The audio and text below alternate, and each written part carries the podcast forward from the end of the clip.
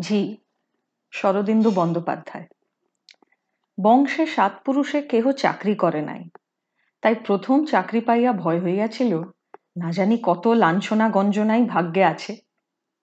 Merchant অফিসে কেরানির চাকরি। যাহার চেষ্টায় ও সুপারিশে চাকরি পাইয়াছিলাম, তিনি অফিসের বড়বাবু, আমার পিতৃবন্ধু, নাম গণপতি সরকার। ভেলকি টেলকি দেখাইতে পারিতেন কিনা বলিতে পারি না। কিন্তু তাহার চেষ্টায় সহজেই চাকরি জুটিয়াছিল। এমনকি আমাকে কর্তৃপক্ষের সহিত দেখা সাক্ষাৎও করিতে হয় নাই। গণপতিবাবুর চেহারাটি ছিল তাহার পাকানো উড়ানি চাদরের মতোই ধূপদুরস্ত এবং শীর্ণ নমনীয়তায় বঙ্কিম। তাহাকে নিংড়াইলে এক বিন্দু রস বাহির হইবে এমন সন্দেহ কাহারও হইত না। ক্রমশ জানিতে পারিয়াছিলাম, তিনি বিলক্ষণ রসিক লোক কিন্তু তাহার সরসতার ছিঁচকে চোরের মতো এমন অলক্ষে যাতায়াত করিত যে সহসা ধরা পড়িত না। তাহার একটি মুদ্রা দোষ ছিল। কথা বলিবার পর তিনি মাঝে মাঝে মুখের বাম ভাগে এক প্রকার ভঙ্গি করিতেন। তাহাতে তাহার অধরষ্ঠের প্রান্ত হইতে চোখের কোন পর্যন্ত গালের উপর একটি অর্ধচন্দ্রাকৃতি খাঁজ পড়িয়া যাইত। এই ভঙ্গিটাকে হাসিও বলা যায় না, মুখ বিকৃতি বলিলেও ঠিক হয় না। যেদিন প্রথম অফিস করিতে গেলাম, গণপতিবাবু আমার সাজ পোশাক পর্যবেক্ষণ করিয়া বলিলেন আর সব ঠিক আছে, কিন্তু লপেটা চলবে না। কাল থেকে শু পরে আসবে। চলো, তোমাকে বড় সাহেবের সঙ্গে দেখা করিয়া আনি সাহেবের সামনে বেশি কথা কইবে না। তিনি যদি রসিকতা করেন, বিনীতভাবে মুচকি মুচকি হাসবে। বলিয়া তিনি গালের ভঙ্গি করিলেন। বেশ ভয়ে ভয়েই সাহেবের সম্মুখীন হইলাম। তাহার খাস কামরায় প্রবেশ করিয়া কিন্তু একেবারে অবাক হইয়া গেলাম। সাহেব মোটেই নয়, ঘোরতর কালা আদমি। চণ্ডীর মহিষাসুরকে জলজ্যান্ত নরমূর্তিতে কল্পনা করিলে ইহার চেহারাখানা অনেকটা আন্দাজ করা যায়। বেঁটে, মোটা, গজস্কন্ধ, চক্ষু দুটি কুঁচের মতো লাল, তাহার উপর বিলাতি পোশাক পরিয়া অপূর্ব খোলতাই হইয়াছে। বয়স অনুমান করা কঠিন, তবে চল্লিশের নিচেই। প্রকাণ্ড টেবিলের সম্মুখে বসিয়া এক মুখ পান চিবাইতেছেন এবং দেশলাইয়ের কাঠি দিয়া দাঁত খুঁটিতেছেন। পরে জানিতে পারিয়াছিলাম, মিস্টার ঘনশ্যাম ঘোষ একজন অতি তুখোড় ও কর্মনিপুণ ব্যবসায়ী। বছরে বার দুই বিলাত যান।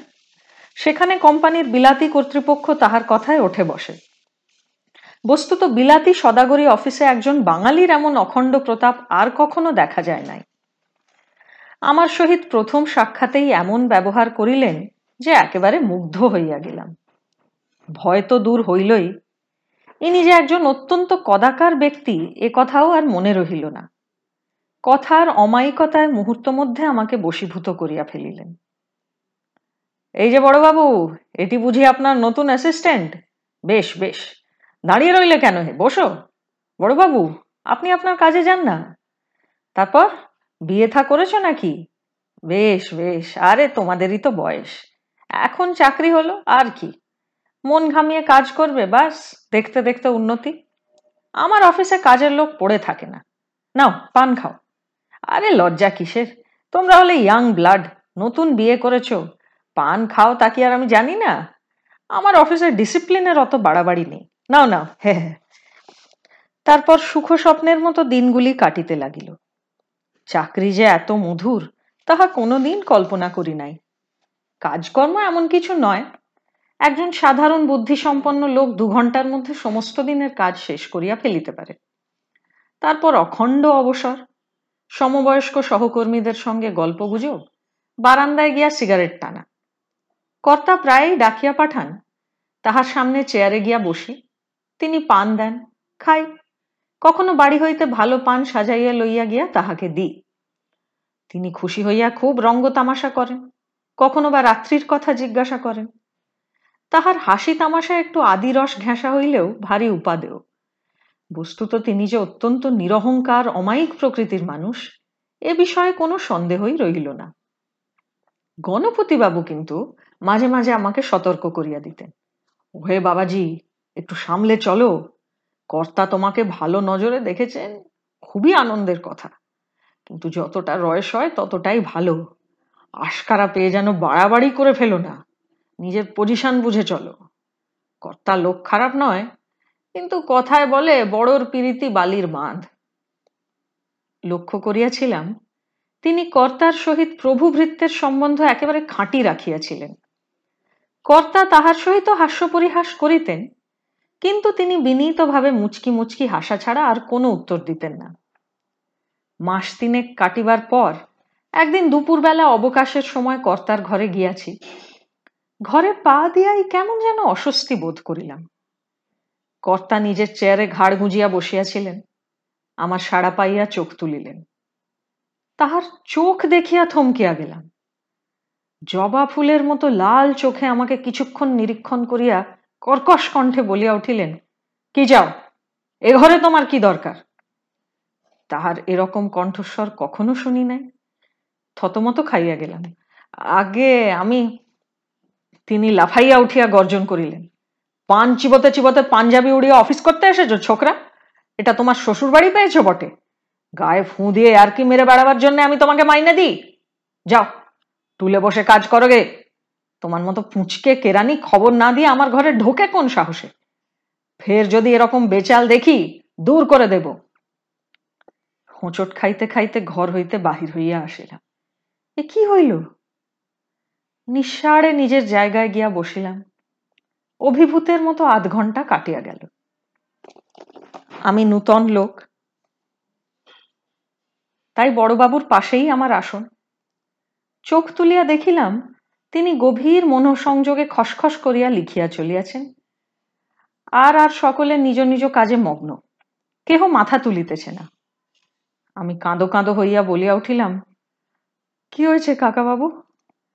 তিনি লেখা হইতে চোখ না তুলিয়াই চাপা গলায় বলিলেন, কাজ করো কাজ করো। সেদিন সন্ধ্যার পর গণপতিবাবুর বাসায় গেলাম। তক্তপোষের উপর বসিয়া তিনি তামাক খাইতেছিলেন। সদয় কণ্ঠে বলিলেন এসো বাবাজি। কিছুক্ষণ চুপ করিয়া বসিয়া রহিলাম। লজ্জায় ধিক্কারে মুখ দিয়া কথা বাহির হইল না। শেষে অতি কষ্টে বলিলাম, কি হয়েছে আমায় বলুন? আমার কি কোনো দোষ হয়েছে? তিনি বলিলেন, না, তোমার আর দোষ কি? তবে বলেছিলুম, বড়র পিরিতি বালির বাঁধ। এর মধ্যে কোনো কথা আছে। আপনি আমাকে সব খুলে বলুন, কাকাবাবু।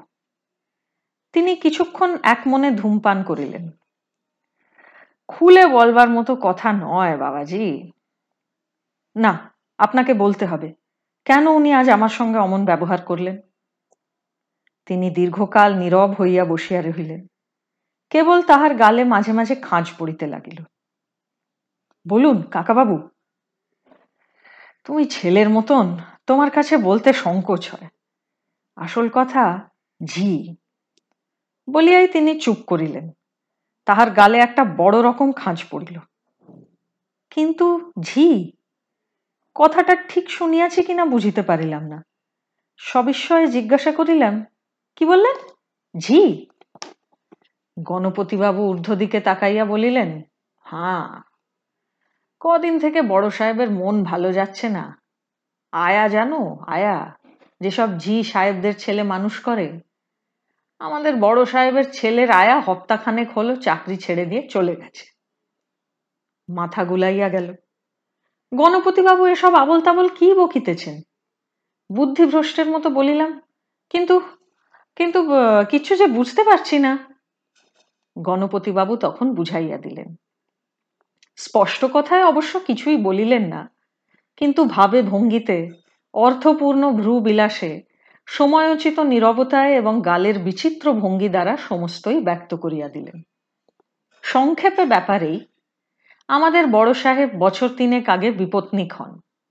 তাহার পত্নী একটি পুত্র প্রসব করিয়া সুতিকা গৃহেই মারা যান। তারপর হইতে শিশুকে লালন পালন করিবার জন্য ঝি, অর্থাৎ আয়া রাখা হয়। সেই ব্যবস্থাই এখন পর্যন্ত চলিয়া আসিতেছে। ঘনশ্যামবাবু অত্যন্ত যত্ন সহকারে ঝি নির্বাচন করিয়া থাকেন। কিন্তু কোনো কারণে ঝি মনের মতো না হইলে কিংবা ছাড়িয়া গেলে সাহেবের মেজাজ অত্যন্ত খারাপ হইয়া যায়। এমনকি তাহার স্বভাবই একবারে বদলাইয়া যায়। গত কয়েক মাস একটি খ্রিস্টিয়ান যুবতী কাজ করিতেছিল, কিন্তু সে হঠাৎ বিবাহ করিবার অজুহাতে কাজ ছাড়িয়া চলিয়া গিয়াছে। অথচ মনের মতন নূতন ঝি পাওয়া যাইতেছে না। তাই এই অনর্থ। থ হইয়া বসিয়া রহিলাম। ইও কি সম্ভব? এই কারণে মানুষের চরিত্রে এমন পরিবর্তন ঘটিতে পারে।